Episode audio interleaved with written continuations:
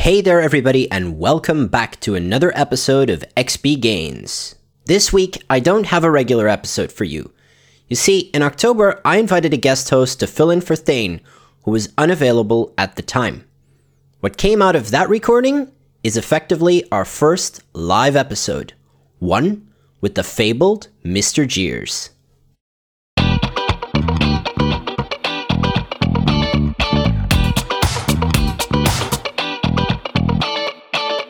Alright, let's get going, shall we? So yes, definitely. So who are you? I am Mr. Jeers. I'm just a random on the internet. For just a random guy on the internet. So hello everybody, my name is Mr. Silverstrike. Today I'm sitting here across the table with Mr. Jeers. He's a friend of mine, a buddy. Yes, I am. And he has some interesting opinions on video games. Occasionally. We originally had a plan to record an episode together, but we didn't get around to doing that because, you see, we didn't have the time. So that's what happens sometimes. But life gets in the way. Yeah, so me and Thane, we recorded an episode, I think 2 weeks ago, where we apologized for, being away for 3 months or 4 months. We've been gone for so long. But we're back now, so... But anyway, we wanted to have a guest on, and originally the plan was to have Thane in this conversation as well, but he's not available today. So it's just going to be me and Mr. Jeers here. And we're going to be talking about some of the games that he's played lately, and some of the games that I've been playing too. For example, we've both played God of War. Yes, we have. We're going to talk about that. I want to start this episode by talking about Monster Hunter World. Now, personally, I've not played Monster Hunter World yet. I have it on PC, but I haven't played it yet. But there's also, Monster Hunter on 3DS. I've played those, very shortly, very briefly. It's not very long, maybe 2 hours each or something. Monster Hunter 4 Ultimate, and then there was Generations on 3DS, and I played that as well. There are very complex games on 3DS, and I hear that in Monster Hunter World, a lot has been streamlined, so I'm kind of curious to hear about that. Well, Monster Hunter World has been the first Monster Hunter game that I've played, and I have to say, coming in as a total noob, is a difficult game to get your head around.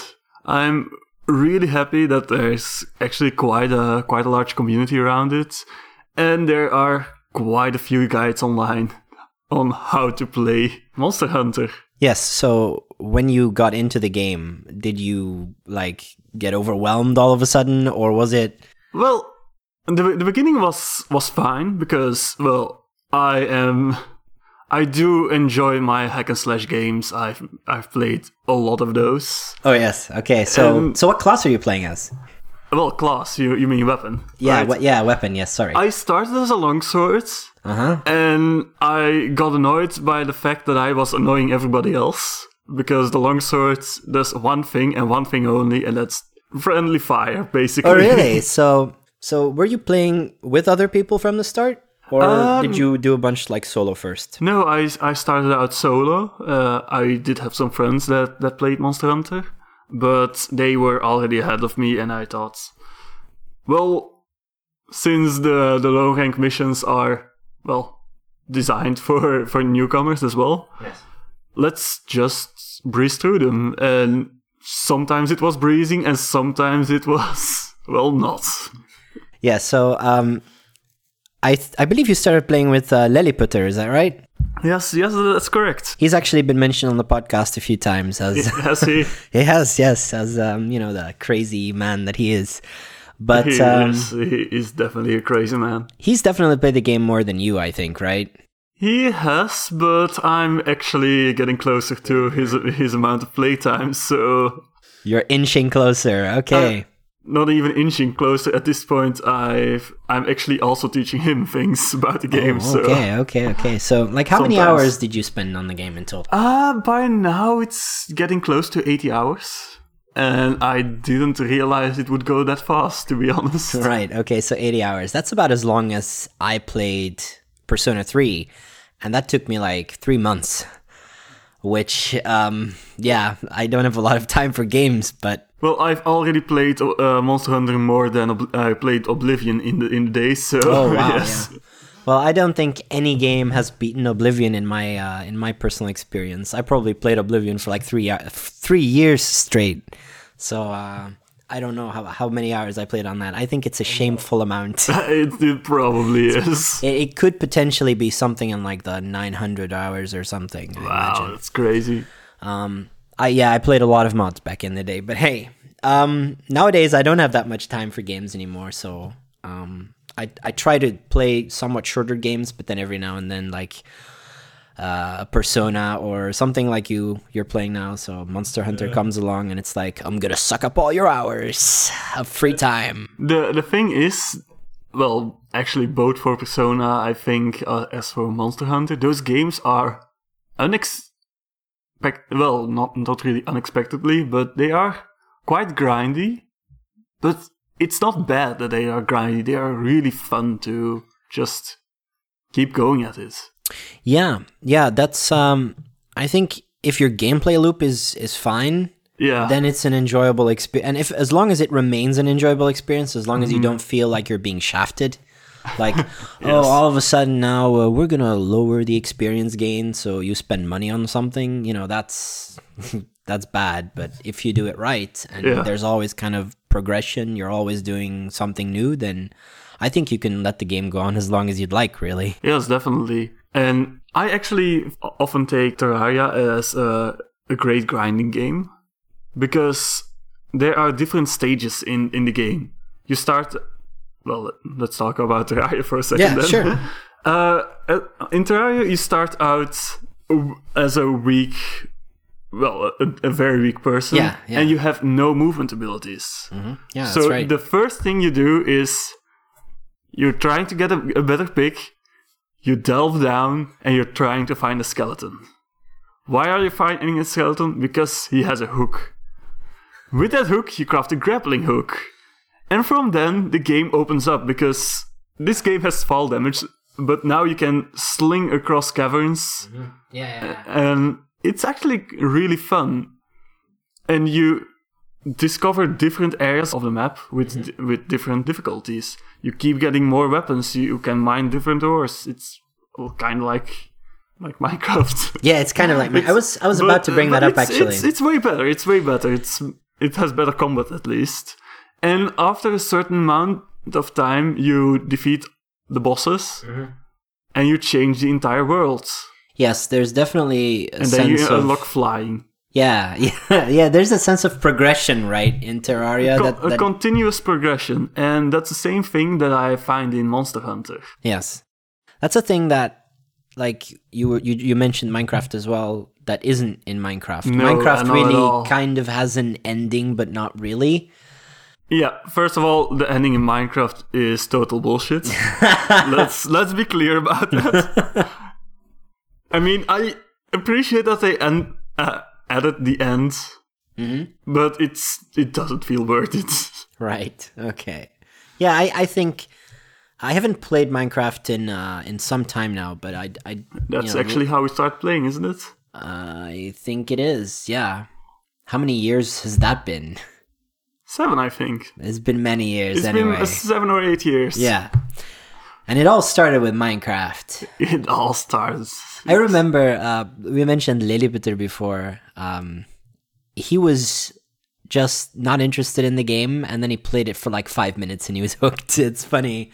And suddenly we had to come and play Minecraft with him. Yes, I remember that. That was good. Good times. It was good. The thing is... One is Minecraft is a sandbox, while games like Terraria and Monster Hunter, yes, you can somewhat see them as sandboxes, but there is actually a very straightforward line of progression in them that just isn't there in Minecraft. Of course, Terraria is like more in the middle, I guess, because you can still build a lot of stuff and. Yeah, Monster Hunter is not really something you can build. You can expand your hub area by doing certain missions, but that's. It's just a game with good. Just a game with good progression, right? It is, and it also has actually the same stages as Terraria has.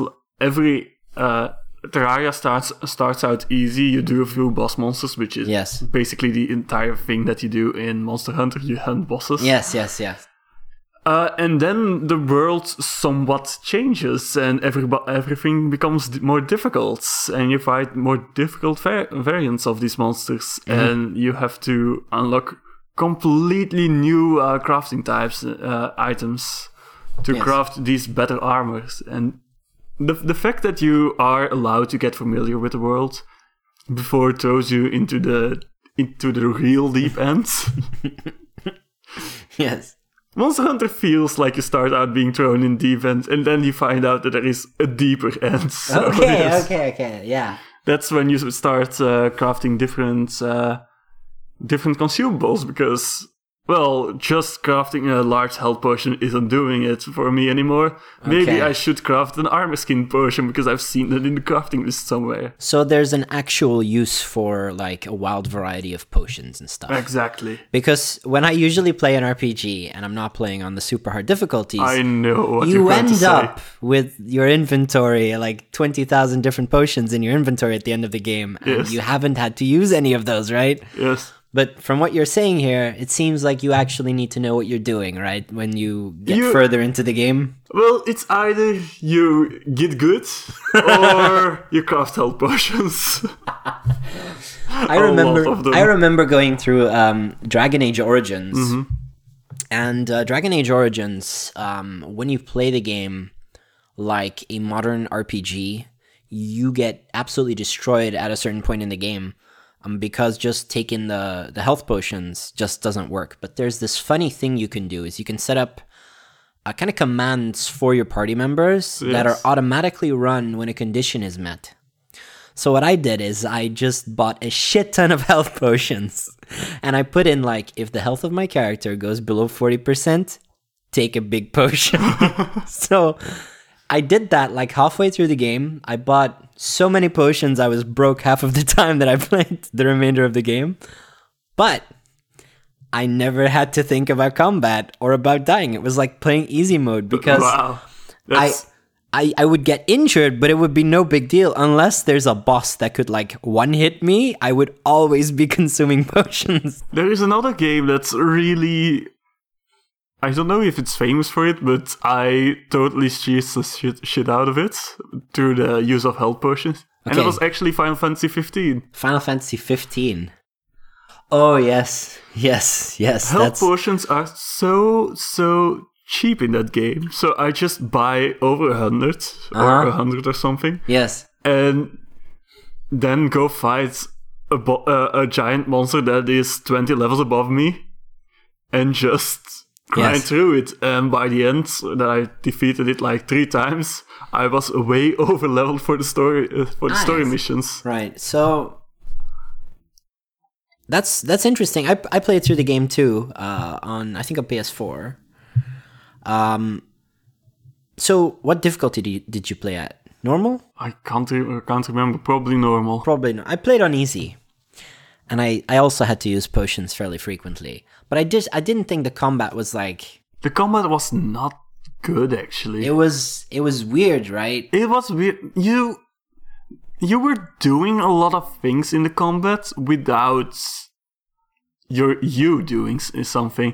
The characters basically moved on their own, and it didn't feel like you provided the input for it. It looked very cool. Until they got, like...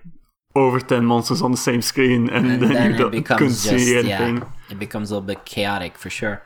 Final Fantasy is a game that is the best in the first 5 hours. Right. When you start out on your road trip, you really feel like you're going on a road trip. Yes. And then when the game opens up, it actually feels like it's more empty than it should be. Yeah. Did you play any of the DLCs? I did not know. They're kind of interesting because... apparently they're good. Yeah, they are. You play as the other characters. Yes. So there's the DLC where you play as Gladio, and it feels like a kind of Dark Souls-y game. You also have his attack, so he fights totally differently from Noct, right? Yes, he does. He's got these, kind of Dark Souls-like attacks. He feels like a big sword that really require you to commit to an attack, or and of course then there's the other DLC with the other guys as well. Prompto and Ignis. Yeah, I really liked Ignis's DLC. That's the one that also gives you kind of an alternate ending to the game, which is cool. Oh, does it? Yeah, it does. At a certain point in the story, you choose. You make a choice as Ignis, and then depending on your choice, kind of the storyline diverges. Yes. But it's an interesting change, and it's a pretty good DLC. What I also liked is that each DLC explains kind of where a gap is left in the main story. Because I don't know if you experienced this, but when I was playing through the story, it felt like there were pieces missing, especially near the end of the game. Yes. It's like half of the game was unfinished at that time. Like, the game did have a very troubled development. At a certain point in the game, and I think that wasn't a big issue, but Gladio disappears for a moment from your party, and then he comes back and he has this like big extra scar on his face. Yes, same with Ignis. Basically, they all get scars. They all get scars or injured or whatever, right? But Gladio kind of disappears, but briefly. It doesn't disappear for a very long time. No, but then, it's like a day. It's supposed to be a day or something. It's supposed to be a day, right? You don't really notice very much that he's gone. No. But then Prompto's gone for like a significant chunk of the game.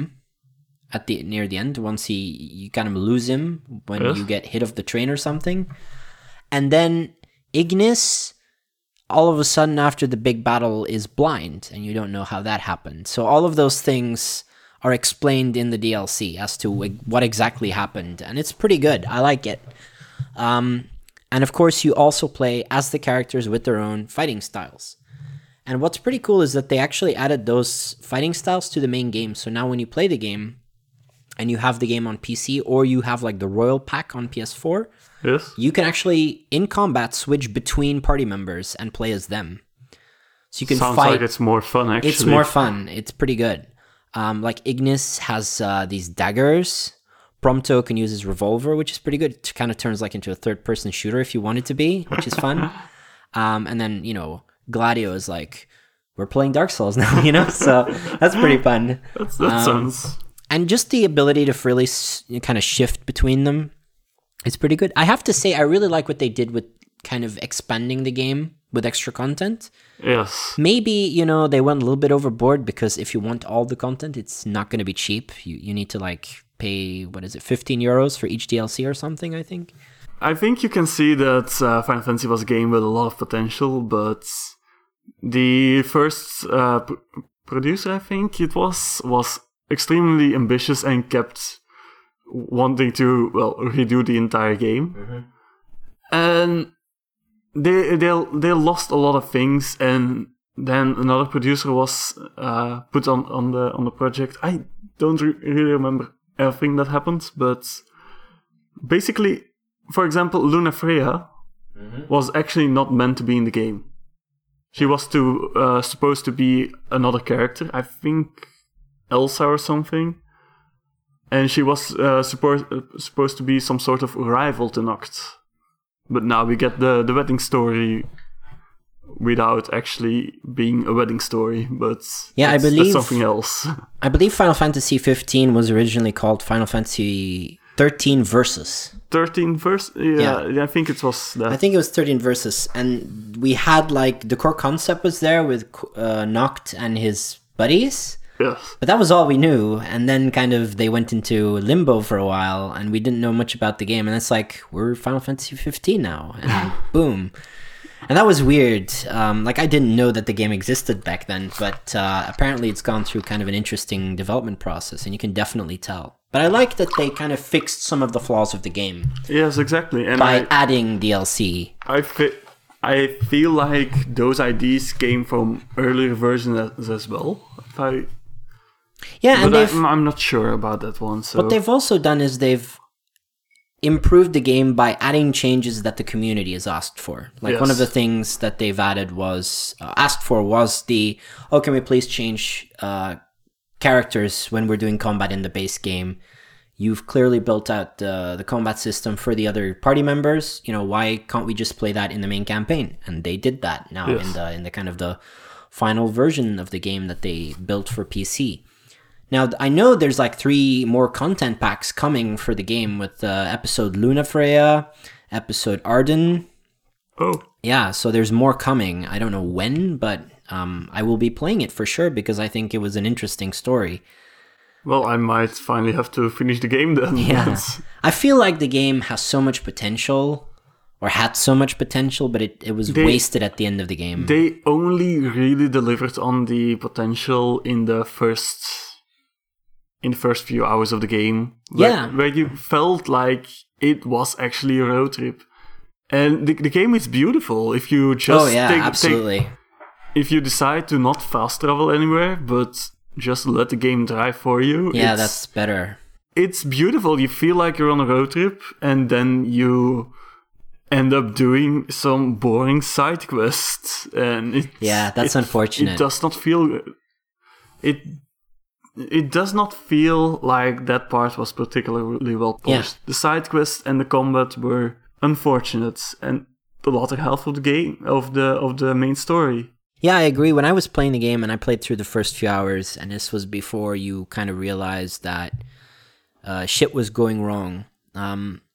There's also this tie-in with the movie, Kingsglaive, right? Yes, it was a good movie. I enjoyed the movie too.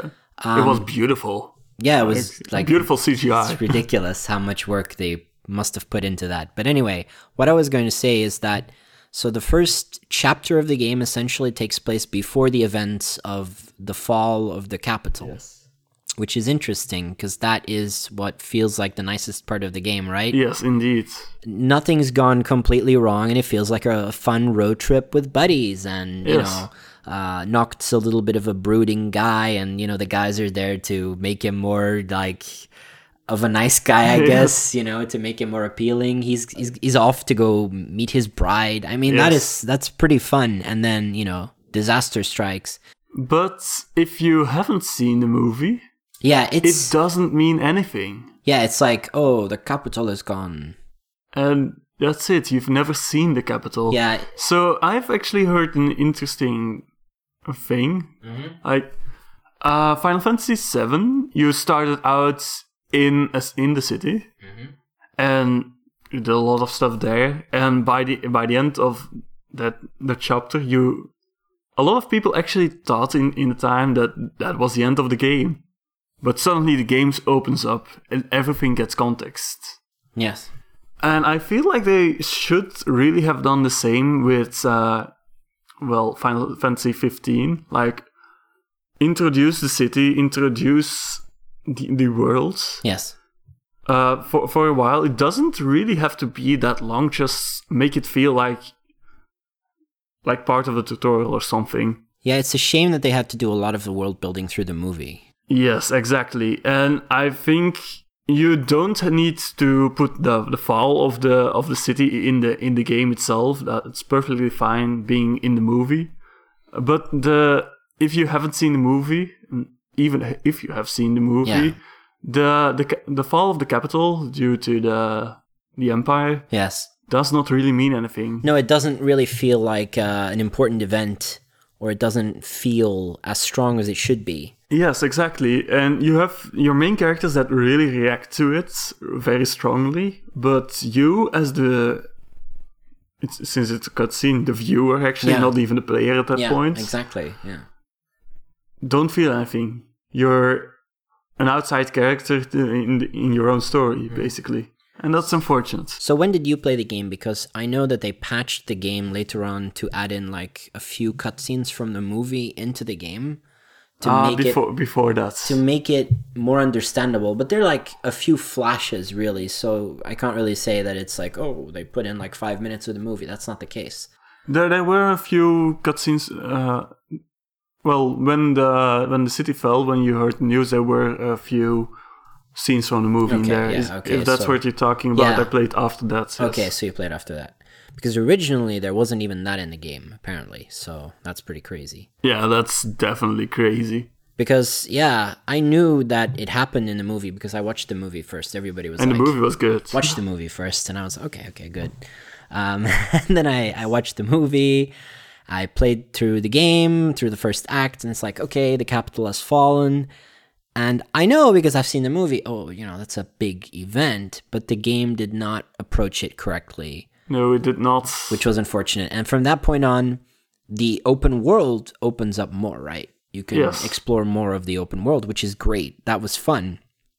But it was around the time when the game stops being open world and gets back onto the linear track. That's when the game kind of falls apart. It falls apart for me, at least.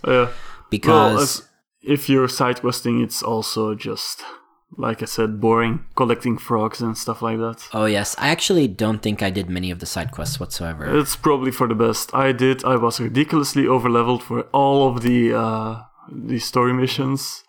And after a while, I just gave up because I had the best weapon in the game. What was the best weapon in the game? Well, at that point, it was the best weapon in the game. I had the Ultima Blade. Oh, yeah, okay. Oh, yeah, I know. You have to do a bunch of side quests. It's super easy to get. It was easier to get the Ultima Blade than a lot of upgrade materials for the other weapons. So I ran around with a ridiculously powerful weapon, doing way more damage than all my companions. Yes, and being basically 20 levels above the story content because that's what side quests allow you to. That's true.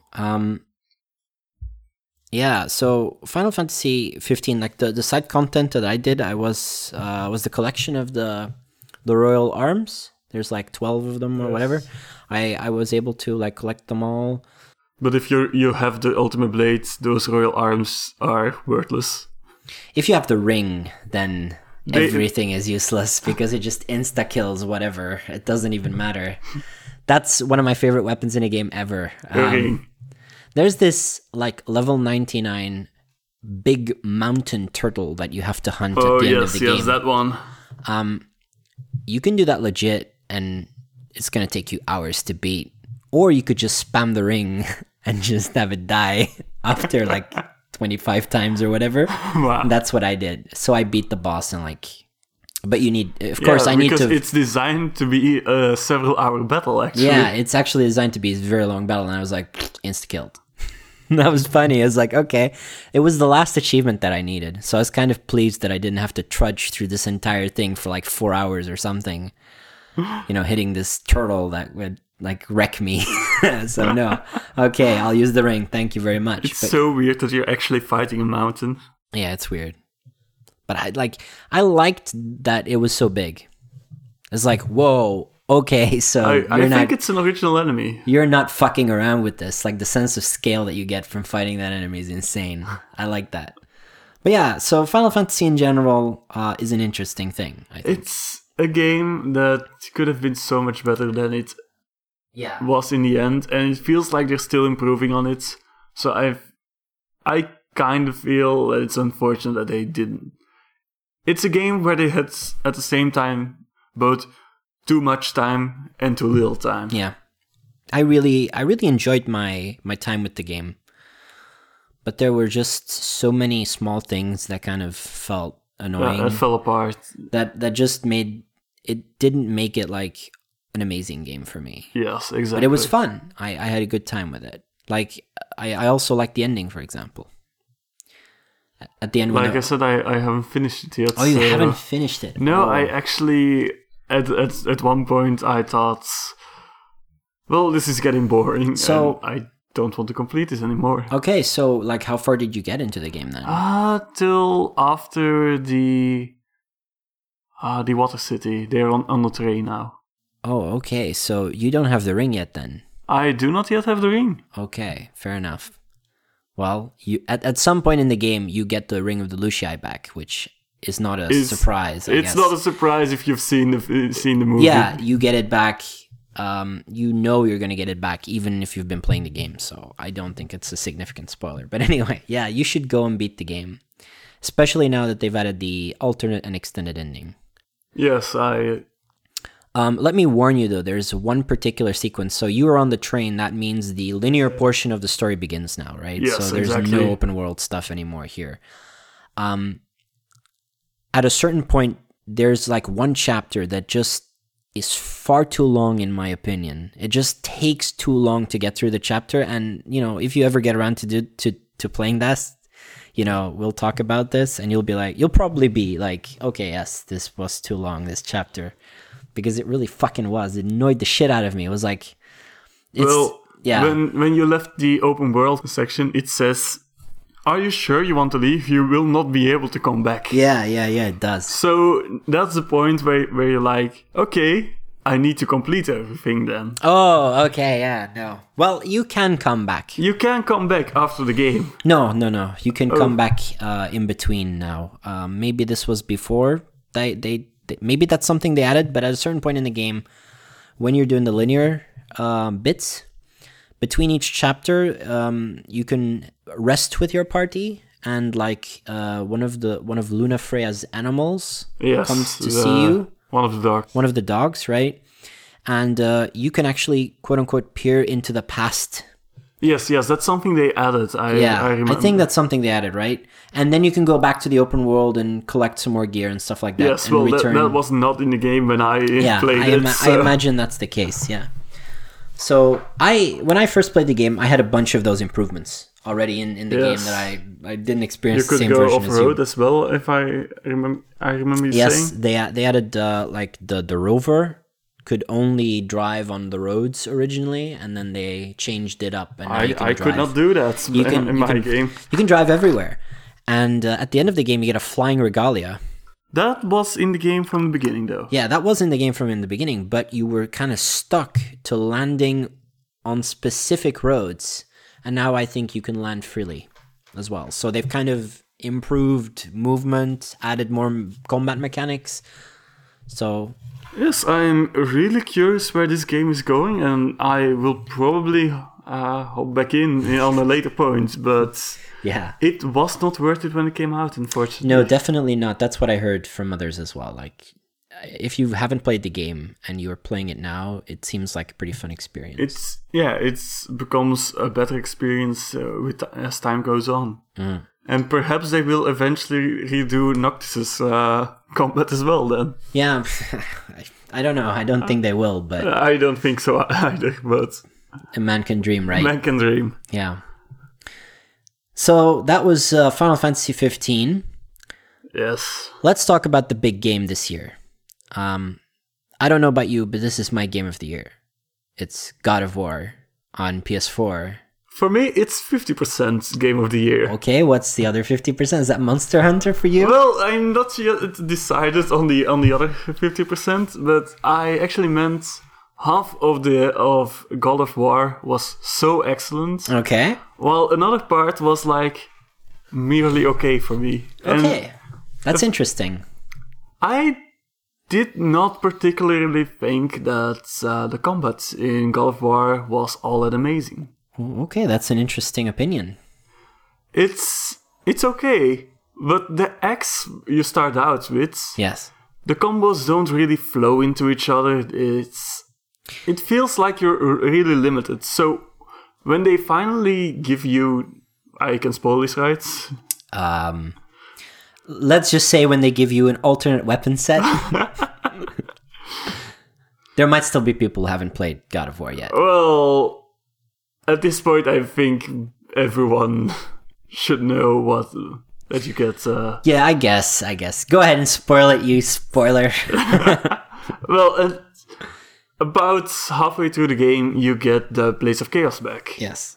These, for anybody that doesn't know what the Blades of Chaos are, these are the original weapons of Kratos. Yes, they're the weapons through the first three games, and, well, also the PSP spin-offs, yeah. Yes, those.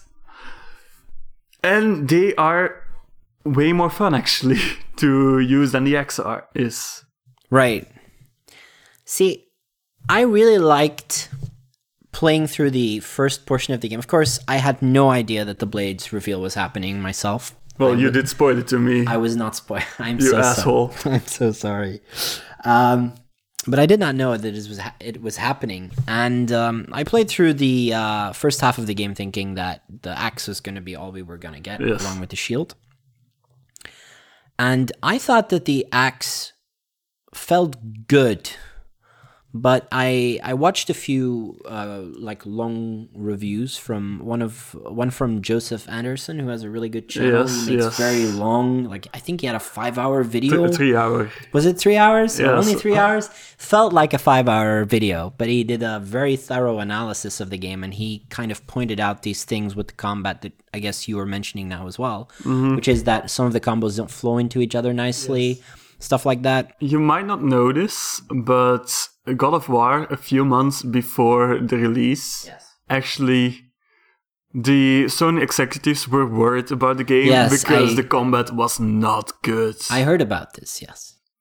And so basically, everything that feels good about God of War now was added in those last month, I think. Yeah, even. Yeah, they've done, or in the last few months at least. I know they did a crazy effort to polish the game. Polishes everything in video games nowadays, but mostly, yeah, yes, it's been mostly polished well, I think. But you can kind of notice where it isn't perfect. Yes, it's exactly. Not as smooth as it needs to be. But I don't think it detracts from the game. No, it's just, I think a lot of other games do it better. Right. It's perfectly fine. Yeah, exactly. It doesn't detract from the game, but it doesn't add anything either. Yeah. I feel meanwhile the story of God of War is absolutely amazing. Yes. Yes. That's true. I barely can put it to words how great it is. Yeah, there's a lot of stuff in the game that is done really well, but I think the story is kind of what makes you want to come back to the game. Yeah, and makes it something that is better than the average video game, because yes, in comparison to the story, yes, the combat kind of feels regular, right? Yeah, exactly. But that's only because the story is so good that you kind of realize, well, the combat didn't do anything super amazing, but the story was like fucking blew my mind, So, yes, exactly. So in comparison, you kind of notice that the combat's a little bit janky. Yes, yes, that's probably what I was trying to say. And I mean, I say janky, but I don't. I never had any problems with the combat myself. I can imagine if you're playing on like the hardest difficulty, give me God of War, because the enemies can level, yes, while you're in combat. It must be frustrating if you're kind of trying to chain combos and it doesn't work. Also, the enemies just have too much health to get through. Yes, on the higher difficulties. The amount of damage they deal is fine for me on the higher difficulty. But I had to turn it off because it kept taking me ages to get anywhere. Right. Not because I kept dying, it happened, but a single sitting took... Everything took too long, basically. Everything took too long, where in the normal game mode, during the tutorial, you finish the first set of enemies within 5 minutes. Yes. It takes almost 15 minutes on the higher difficulties. Yeah, that's definitely something. I don't like when, difficulty increases are combined with just increasing health pools. That doesn't make the game more interesting. The best increases in difficulties are generally when monsters get different... Behavior sets. Behavior sets, exactly. Yeah. Of course, doing difficulty in this way takes a lot of your design team, of your developer team. Yeah. Well, let me tell you, I know that they've added New Game Plus to the game fairly recently, and they have actually added new combat behaviors for harder difficulties. So they've changed that up. Oh, that's great. Which is good, because I felt like that was one of the things that, especially those reviewers who tend to play the games on harder difficulties, were all pointing out, the game on hard difficulty doesn't feel like it's very fun. Yes. I played on easy, so I really did not have any issues with enemies. As I said in the beginning of this episode, I am a person that really loves his hack and slash third-person games. So this basically started when I started playing Darksiders, and since then I play every third-person. Yeah, you know me about Darksiders. Uh-huh. And since then, I've started playing all my hack and slash games on the hardest difficulties. Yes. Except God of War. Except God of War, yes. I don't usually have the time or the willpower to just go through a game on harder difficulties, because it just sometimes the way a difficulty curve scales is like it's the amount of frustration that you feel kind of puts me off of the game sometimes. Yeah. And I do play the game to enjoy myself, so I don't mind putting down the difficulty to the easiest level for any game. I don't mind. I don't care. Yes. Like, I played through the first 3 Uncharted games on like regular difficulty. When Uncharted 4 came out, I did not have a PS4, and it took me a while before I had a PS4. I think I got a job first, and then I said, okay, let's buy a PS4 now that I have a job. I can finally afford consoles again. So I bought a PS4, and I just did not have the time to go through the game. Didn't have the time. I didn't want to go through the game on like a higher difficulty, so I just turned the game down to like story difficulty, because that's what I care about, especially with that game. And I really enjoyed Uncharted, but I was beating the enemies with like such ease, it was kind of ridiculous. Can I tell you what you probably should have done instead of just knocking down the difficulty? Let me know. Tell me. Keep the difficulty high, but turn on auto-aim.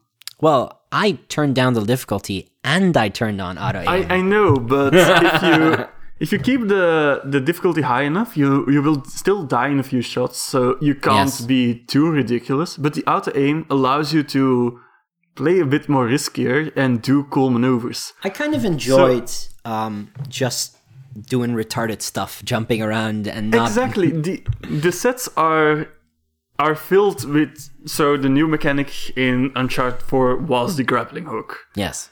And the combat areas actually had a few points where you can grapple onto and just swing across chasms, jump on somebody's face and just knock him down. Yeah.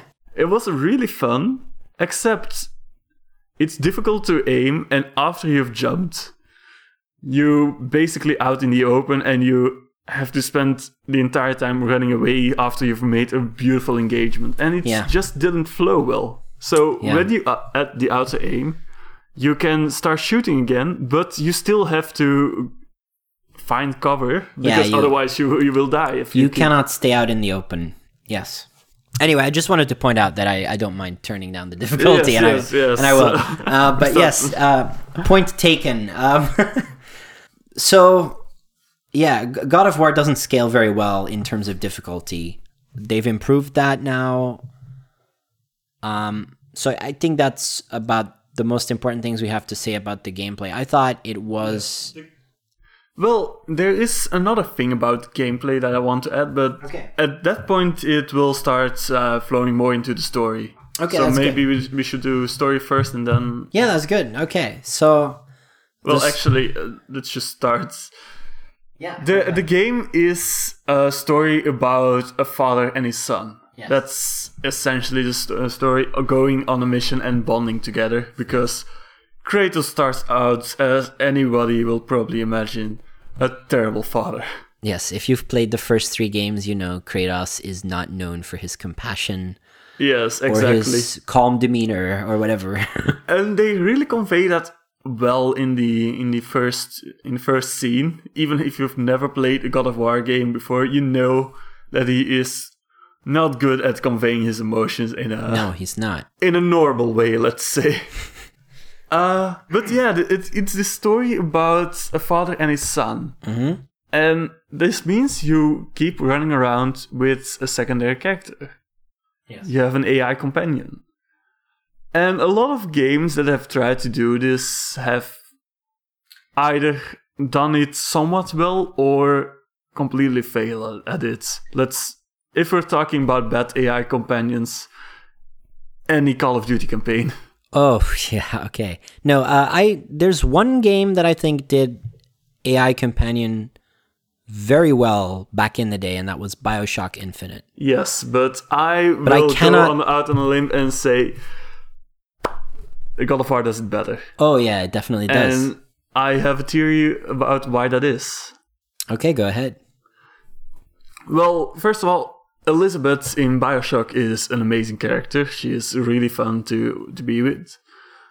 Booker does not really have much of a personality. So we start out with... Yeah. So the main character is more like a blank slate, the right? Main character, we can see more of a relationship developing between the main character in main characters in God of War rather than BioShock because, well, we actually have a main character with more character. Yeah, we have two characters with set personalities that are not blank slates. They both have, especially Kratos has had three mainline games that you've gone through or could have gone through, and kind of have a basis for his character, and then you have a young boy that you're bonding with, right? And the second part is, Elizabeth is invulnerable. Yes, so is Atreus. Atreus is not. Yes, he is. No, he's not. Go on.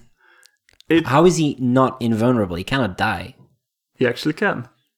I did not experience this. Okay, you did not experience this. How can he die? You played it on easy, right? Yes. That might have been why. Actually, the enemies are allowed to grapple Atreus. Yes, I've seen that happen. And if you take too long... He dies. Okay. Well, maybe I was just fast enough every time, I guess. Maybe you were fast enough.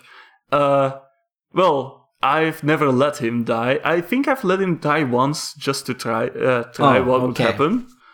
I've also never let anything happen to him. But Atreus could be in peril on non-set pieces. Yeah. While the only time that Elizabeth would be in peril was when the story demanded her to be in peril. Oh, yeah, okay. Fair enough. And that was actually... It felt like I was playing with another character. Also, Elizabeth, the only thing she does is, hey, Booker, catch! And she throws you a weapon or a piece of mana. I can't remember what it was called. Yeah, the appropriate kind of resource that you need at the moment, right? Yes, which was fine, but you can also command Atreus to shoot stuff or use his ultimate ability to...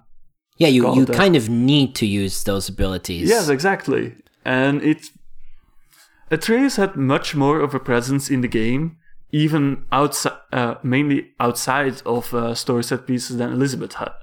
Yeah, the story is kind of about him, really, in the end. Yes, the story. I really wonder what they're going to do with the newest God of War, because it ends on a major cliffhanger. Oh, I would love to. When I finished... he will be extremely important. I finished the game and I sat there and I just thought, man, it's going to take a few years before we can play the next one. And I want to play it now. I want to play it now, yeah, exactly. That's how good the story was. It was. After BioShock, I didn't really feel like... Okay, I felt like I'm happy this game is over because it was a good game, and I'm happy I had to experience it. I could experience this. Yeah. I'm happy to experience it, but it's not over. I want more. Yeah. And a lot of games that end on a cliffhanger don't end as well as God of War did. No, I think they could have actually cut what happened in the cliffhanger, and it would have been fine. Oh, definitely, but.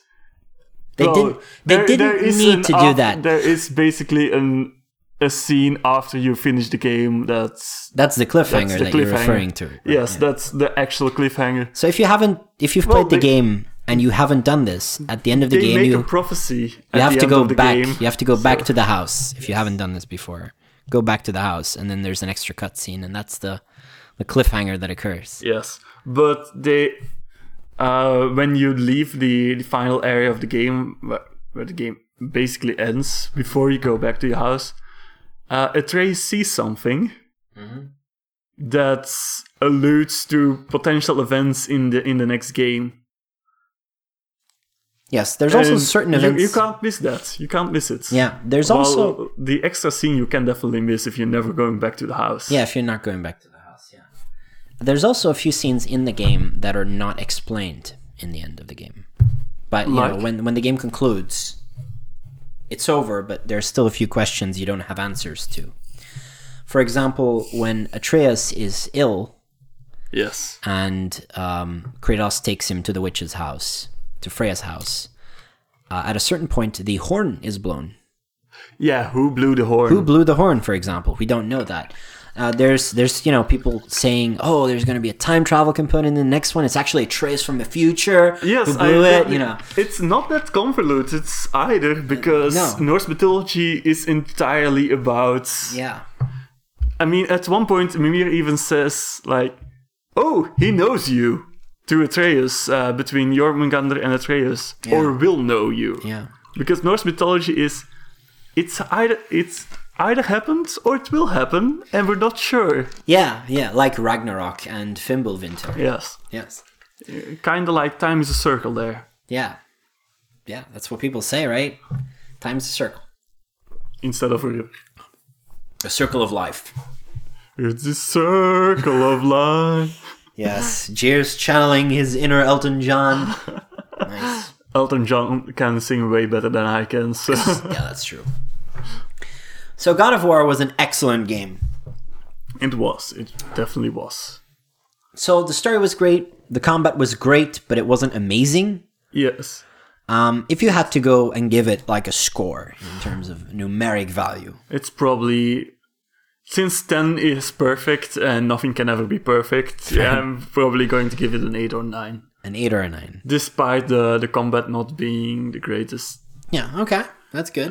There might still come a game that I enjoy more. Mm-hmm. Actually, Hollow Knight was last year, right? I think Hollow Knight was, 2017. Okay. Because otherwise it would still not be. Okay. That's still one of my favorite games of all time. Yeah.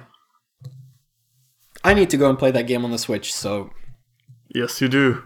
So I will, sometime soon. Yeah, okay. So an 8 or a 9?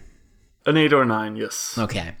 Did you take on the Valkyrie Queen? I did. And she was difficult. How long did it take you to beat her? Probably over an hour. Yeah, it took me like 3 hours to beat her. Well, I do have some experience in third-person hack-and-slash games. Yeah, this is true. That's probably the reason. You really have to know her moveset if you want to beat her. Exactly. And I suspect this is the same with Monster Hunter. You have to kind of familiarize yourself with movesets. Back to Monster Hunter now. No, I just wanted to bring this up because that might not be my cup of tea. Well... The thing is, you're supposed to learn the movesets, but I don't. And I'm still able to defeat them. At some point, you naturally learn about, okay, this attack will poison me, and I don't want to be poisoned, so I'm going to roll out of the way. It's less difficult than the Valkyrie fights, right? Because the Valkyrie fights were very hard, I feel. Well, it also depends on the difficulty of the monster. Apparently, there are some monsters out there that one-shot you, and I haven't found them yet. But they exist. After 80 hours of play, so don't let that put you off. Okay, fair enough. But, yes, apparently Tempered Kirin is not to be messed with. Oh, yes. You know, I hear all these people talking about Monster Hunter World, and then I think... You know, I've read online that the old 3DS games are so much more difficult to play, and I'm thinking, like, you sweet summer child, you don't know anything about Monster Hunter, go play a real game, you know? But it, you know, I'm very happy. Monster Hunter will never be an easy game. I suspect not. But it's not designed... The way it's designed is, it's designed for a very Japanese culture. Oh, is it? Well, from what I've heard, yes. In what way? It's actually a really social game.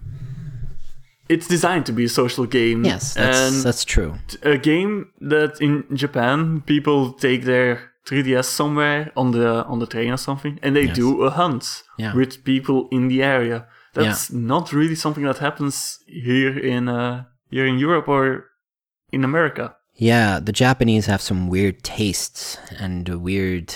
oh, yes. Weird culture. It is, but I think that the idea of gaming with random people on the train is actually one that's... pretty cool. That's pretty cool, yeah, it's pretty and cool. It's not something that we can do here. That's not part of our culture. I have a 3DS, and when I take the train, I commute to work. And every now and then I take my handheld console with me on the train and I play. Like, everybody's playing a stupid game on their phone or like listening to watching some video on their phones. Nobody's playing handheld games. Nobody. I haven't even seen a single Switch in public. Never. Yeah. I know they're being sold, but I imagine that here in Europe, people are not using them as a handheld as much as people are in maybe the US. I don't know about the US, but I definitely know in Asia, it's much more common to take your video games and stuff like that on the go. I've seen a Switch once, and that's basically it. Wow, okay, that's already infinity times more than you've seen it. Yeah. So I I carry around a PS Vita sometimes as I'm, commuting to work. I must be like the single person in this entire country, the only person who carries around a PS Vita. Who even has a PS Vita anymore? I mean, let's be honest, that thing did not sell. That did not sell well. They wanted it. Yeah, and the biggest reason why it didn't sell is because all their memory cards were ridiculously expensive. But isn't that the same with Switch? No, you can just put any SD card in there. Okay, I thought there was some worries before the console was released about the. I think there was. Yeah. I think they even announced that they would sell their own memory cards, and only those would be able to. Yeah, no, that's not the case. But they do have their own. That decision back. No, they have their own Nintendo branded or something in collaboration with a particular brand or something. They have their Nintendo Switch certified. But it doesn't mean anything, and you can put any SD card in there. And the best part about that is that, when you put your SD card in a phone, you need to pay close attention to the speed class of the SD card to make sure that if you're going to put apps on there, that they perform like fast enough. And on the Switch, that's not really a problem because the Switch, like, in a very smart way, caches the data on the SD card, so you don't really suffer. So you can buy a quote-unquote budget SD card and you'll be fine. Oh, that's pretty good. I bought a 400 gig micro SD card, and it's great. I don't need to worry about storage anymore.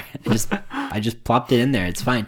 And again, because this is a big capacity card, it's not super fast because you can buy really fast, like 64 gigabyte cards or whatever. Yes. But they're, the big ones are not as fast.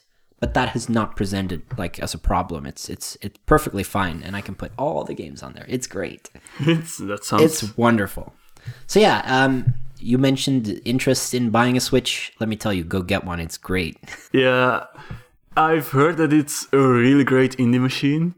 Oh, yeah, it is. Basically, all the good indies are also releasing on Switch.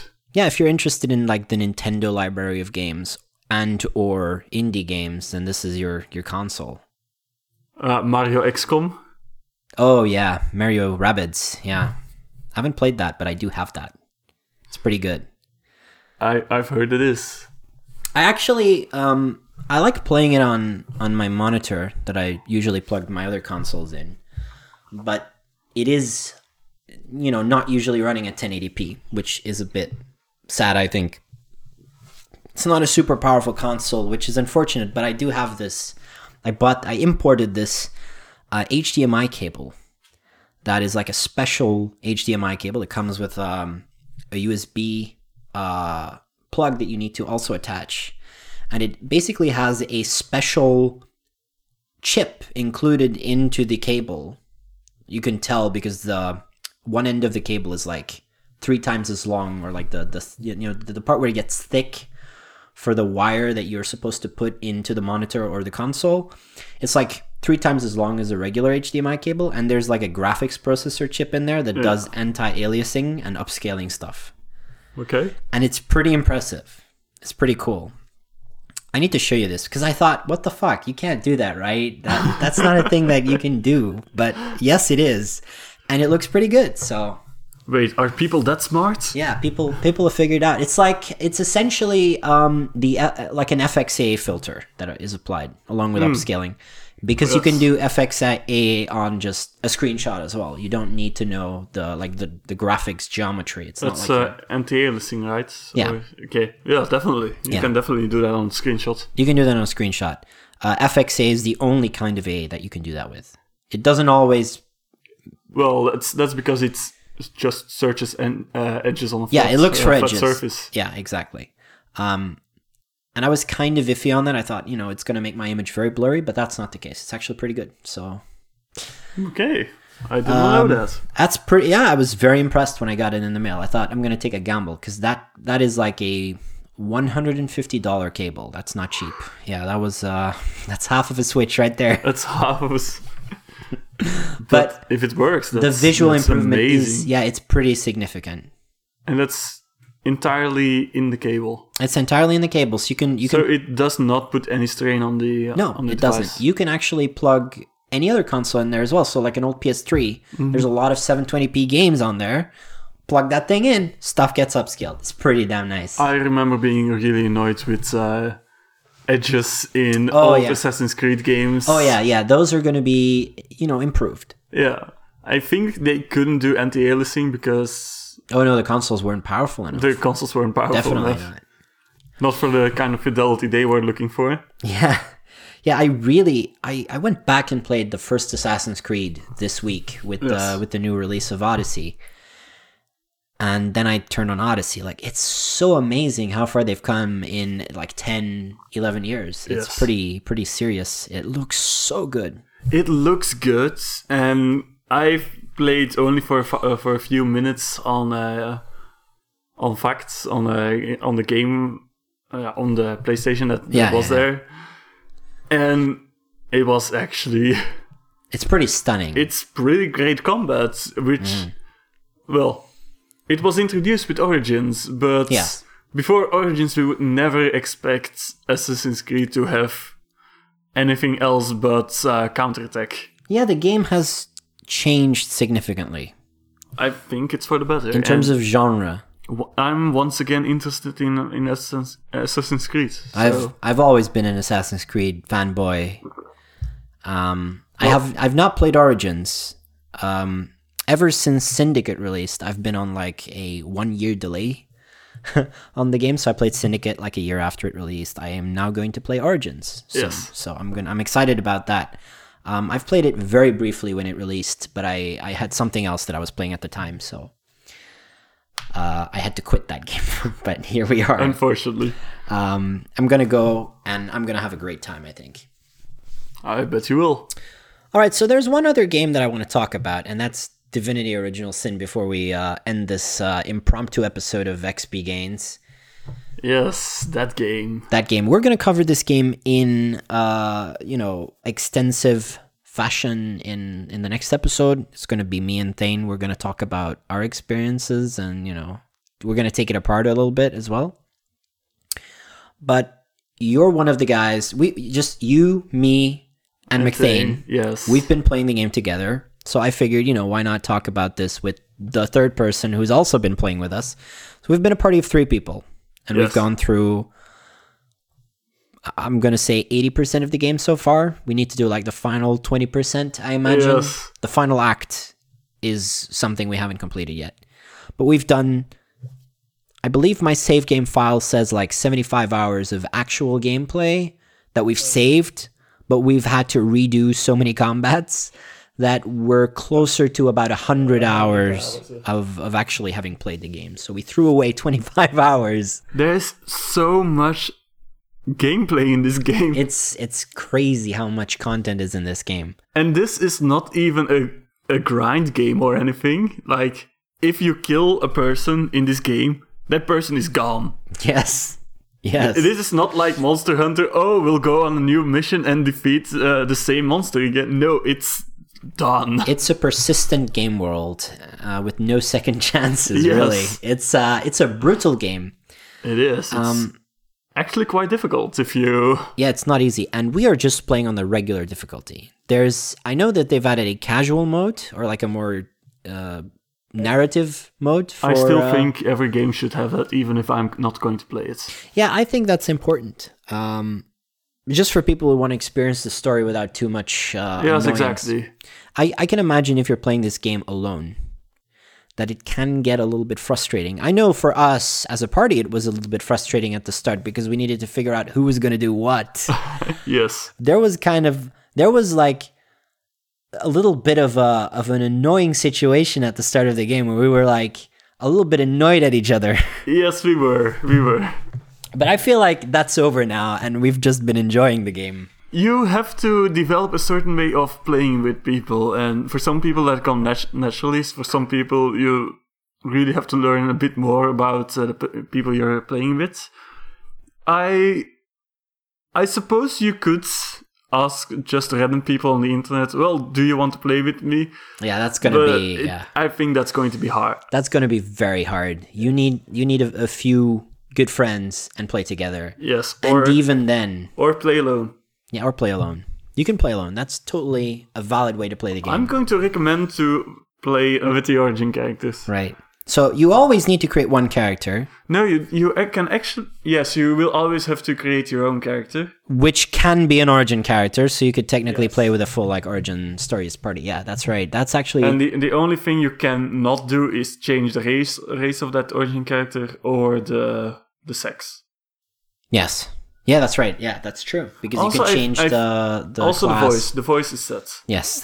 Yeah, that's true. But you can change all the other parts of its appearance. Just give it an entire different face. Yeah, that's true.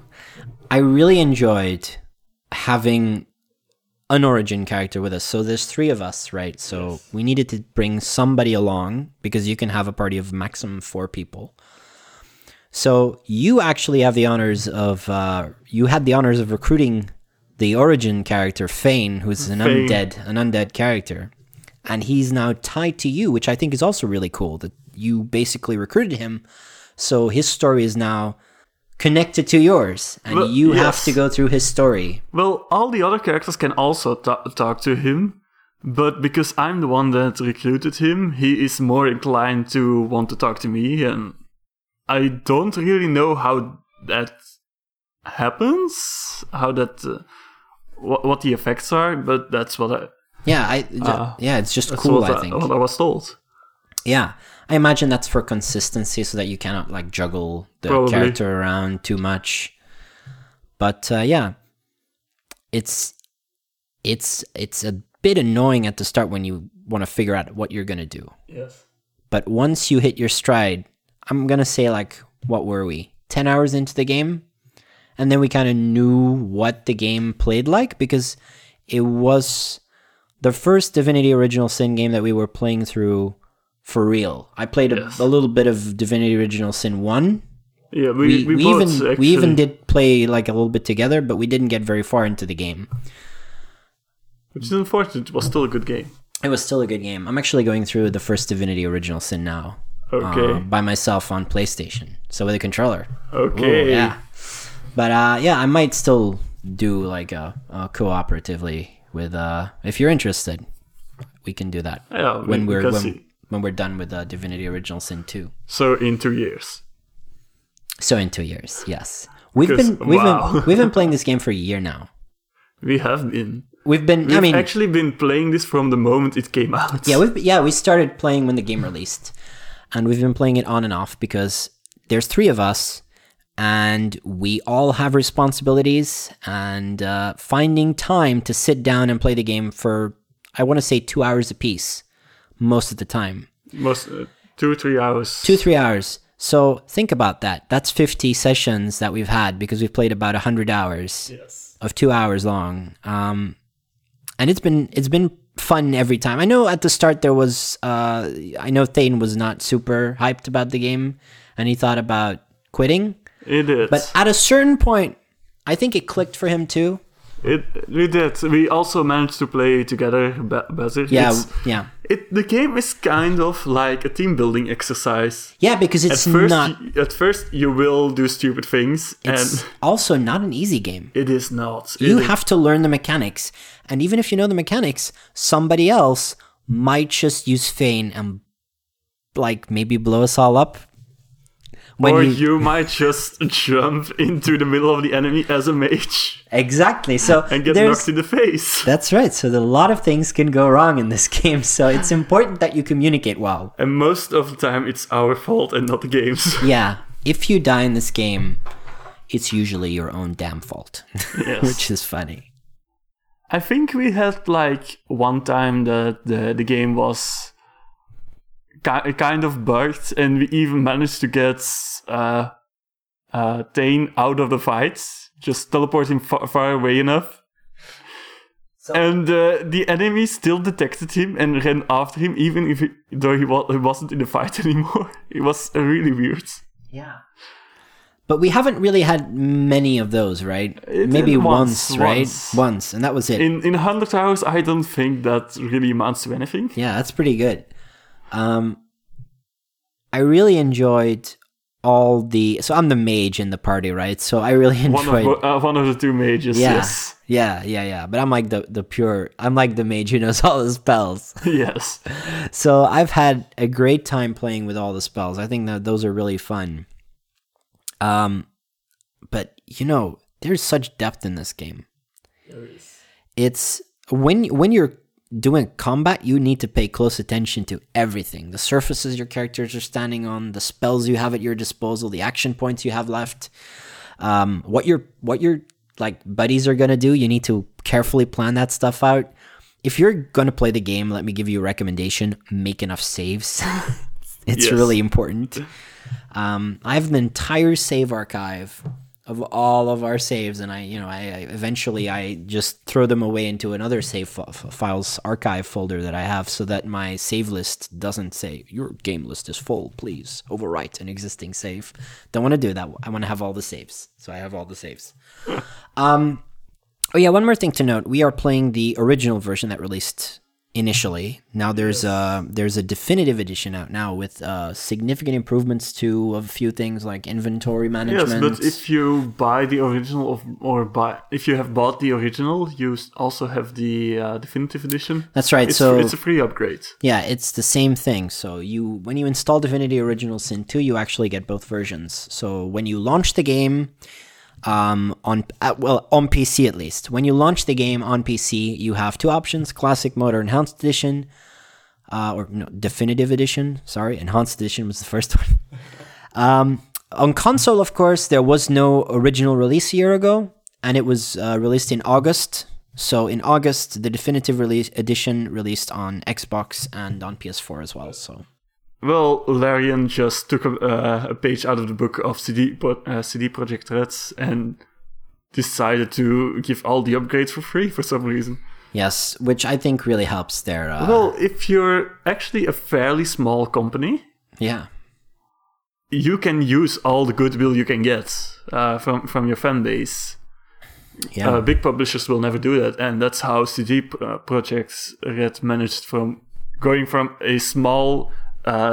Polish developer that actually only did translations initially. Yes. To a full-fledged big game studio. Yeah. And I hope Larian does well as well. Yeah, I'm very curious about Cyberpunk. Yes. Oh.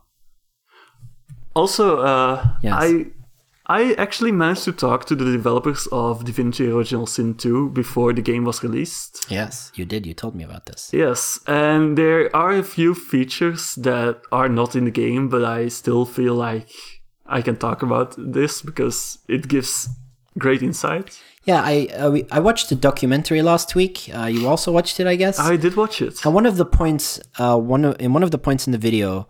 that one of the guys said was, he said, we have a bunch of stuff that we did not put into the game, yes, and we intend to like put into our other game, and maybe, you know, the next one we'll come up with. So is that one of those things that you figured out? Probably then. Potentially. They had the idea of doing a more in-depth, at least this is how I interpreted it. More in-depth character building in the beginning, and you could do way more with your own origin story. Okay. And basically do covert actions that your teammates knew nothing about. Yes. And you could... There was the idea of even playing a kind of character that could potentially sabotage your teammates. Yes. Because he was like a psychopath or something. Okay, so... like a small subsystem part of that is still in the game. You can still kind of... You can still give opinions about events that happen. Yeah, but you can also kind of play against each other if you want to, really. Well, yes, but there would be more interaction between the characters. It's not a very exhaustive system. It doesn't feel like, oh my god, I can totally fuck you guys over now. That's not a thing you can do. I feel the largest thing that's in the game about it is the idea that after requests, you can sometimes talk to your teammates and give your opinion about something. Mm-hmm. And I feel like that system, at one point, they want to flesh it out more. And in the end, it opted for not doing it. Yeah. Also, something that they told me, and you can really see it in the documentary, is they don't know what the fuck is up with the timeline. Oh, yeah, they did say that, yes. So, the Divinity series is a game series that has been around for... some time, yes. For quite some time, actually. And the first one was really, really well reviewed. Divine Divinity was really well reviewed, even if it didn't amount for much money for the developers. Yeah. Basically, all the money went to the publisher at that point. Mm-hmm. And they tried to capitalize on that success with... future games, but the second did not sell as well.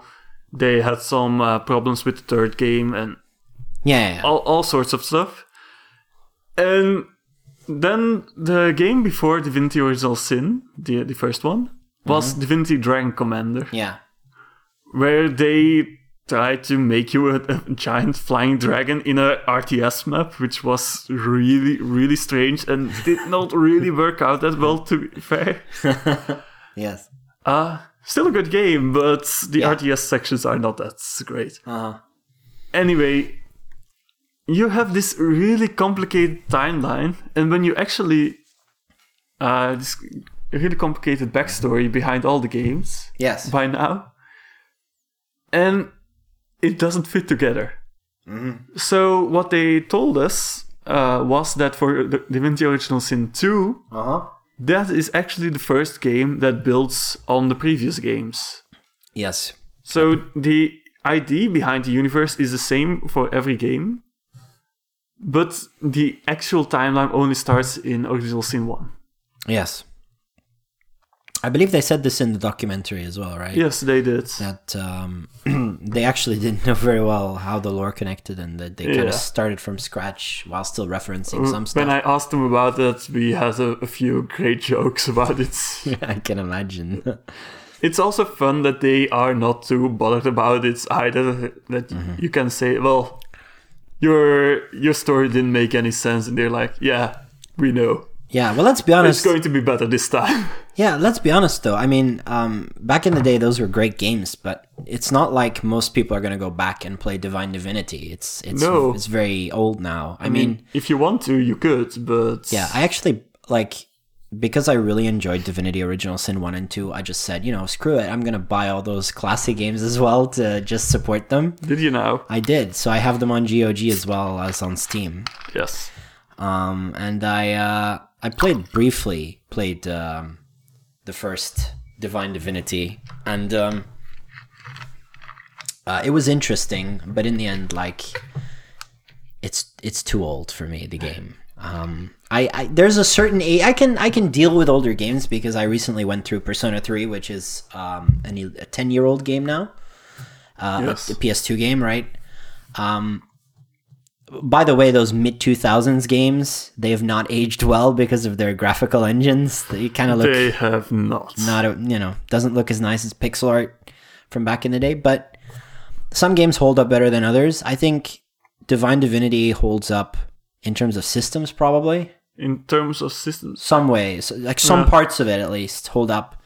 but like the visual presentation and some of the game is like, I think feels very visual old. Is still decent. Yeah, I think it's okay because it's not 3D. Exact. But it's not like amazing, you know. Well, there are very few games where we can say, wow, that's amazing from the... Yeah. You can't really go back and say this is an amazing looking game 10 years later. It's hard to find a game that actually kind of retains its visual style. There's a few. There are a few. This one is okay. I wouldn't... If I had to play a game now with that visual style, I wouldn't necessarily mind it. I just wouldn't think it's great. Right.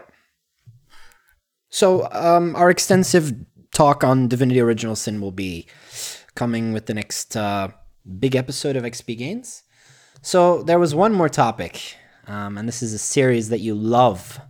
You said that we could end on a high note. I think I know what you're talking about. We're going to talk about Metro. Yes. I have not played Metro myself.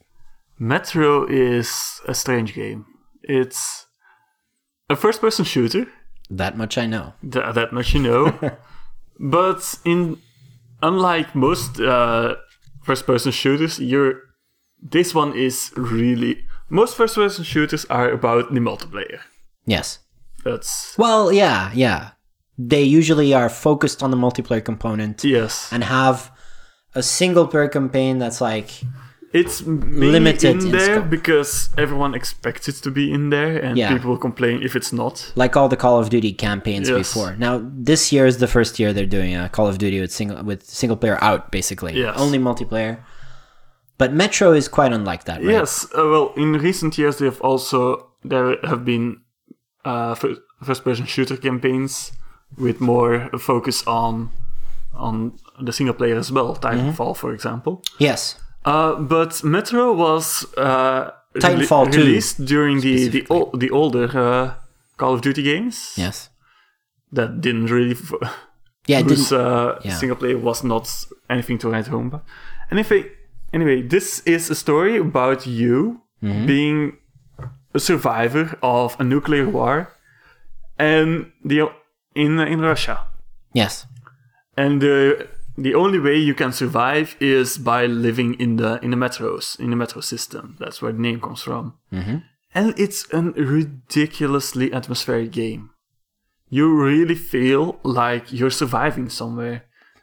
You're trying to get from point A to point B without dying. That's basically all games. But in Metro, it actually feels like there's some way to it.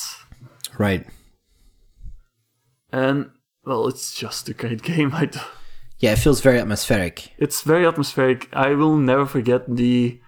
sometimes there are different ways of getting through a level, and I will never forget the level... where you have to cross... Well, there are several factions in the Metro. Mm-hmm. Yes. And two of these factions are the Nazis and the Reds. Okay. So the communists. Yeah, okay. And as history suggests, they do not like each other. So is this... They're constantly at war. Is this an alternate reality setting, or...? Yes, it definitely is. Okay. It takes place, like, quite a while ago. Okay, because during the nuclear the Cold War, basically the whole world nuked each other. Oh, okay. And now, but it's set in the quote unquote future, right? Because I think the first game is called like Metro 2033. Yes, I think so. Yeah. Is it? Yeah. So, I think it's a world where the Cold War never ended, and then eventually they. But if the Nazis are still there, maybe like World War II ended up different as well. Yeah, probably. But they do not really... play a big part? The history from what happened before does not really play a big part in it. Okay. You know, well, where the factions come from because you know our current world history. Yes. The main thing is your third faction. Yes. You're basically a neutral faction that is... trying to get to third faction, the Hunters. Okay. And the Hunters are basically a quote-unquote neutral organization that keeps the entire Metro safe. Okay, so they're kind of like the guardians of Metro. But meanwhile, you have this one level that's really cool. Uh-huh. You have to get across the front line of a battlefield between the Nazis and the communists. Okay, so there's a battle going on. Yeah, there's battle going on. And often you can just let everyone run by and get to their posts and then sneak behind them without killing them. You can just gun your way through the level, or you can take alternate routes, even all the way down to the depths of some cavern through poisonous gases. And just the fact that you have these options to find a way to live and let live and is something that's not really done in a lot of video games, and definitely not in a way that's so atmospheric as Metro. Another important part about Metro, by the way, is there's almost no HUD. Okay. Yes. Everything is, for example, you have a watch that's on your arm that shows you whether you're visible or not, how much time you have on your gas mask. Yes.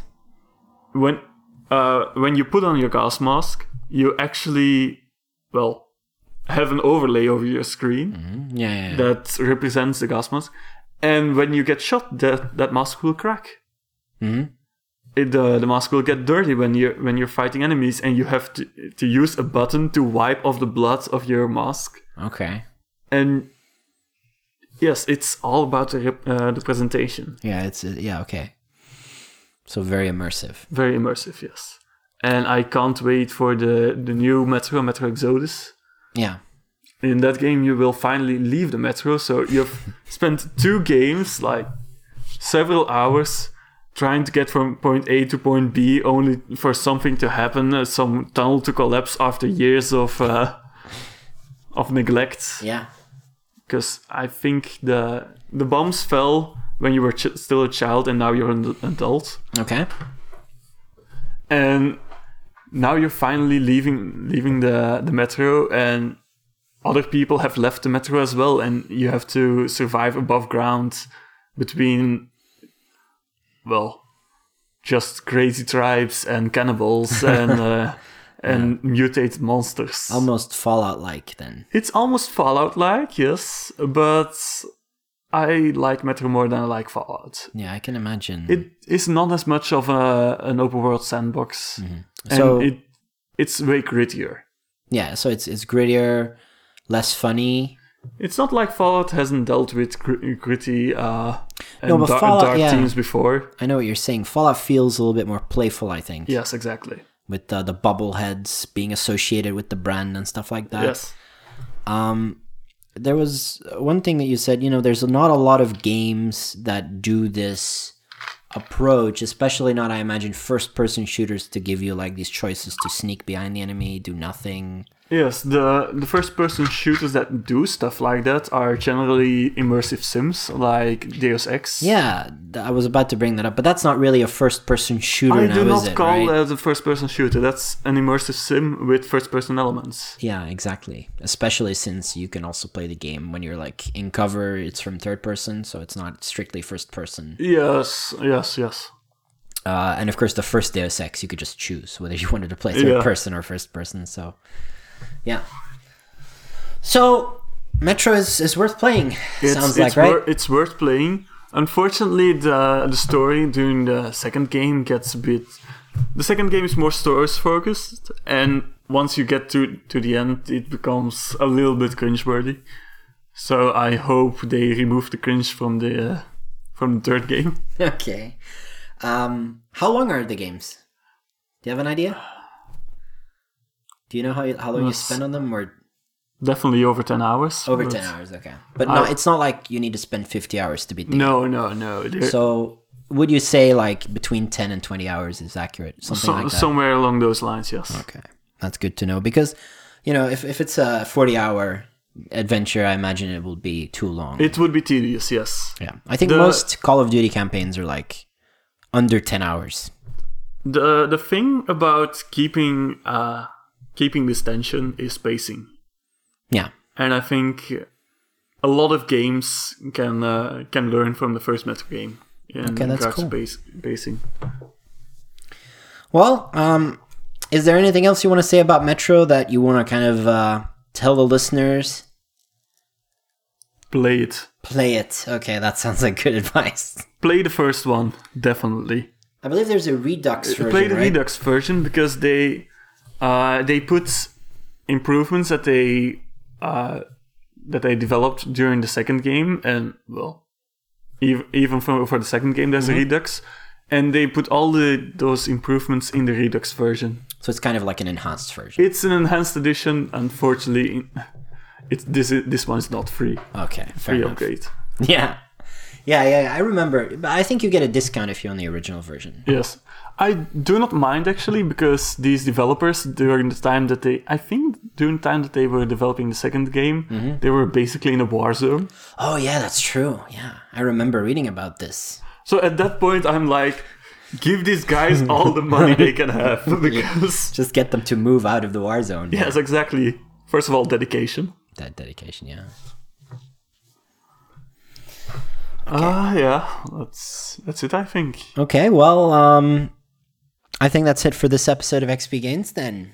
Okay. It's been good to have you on. Thank you for having me. It's a pleasure. I hope you can come back later when you have some more stories to tell, some more games you've played. Yes. So many games, so little time. Am I right? Yes.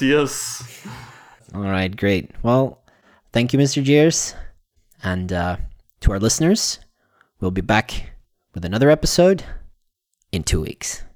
Goodbye, everybody.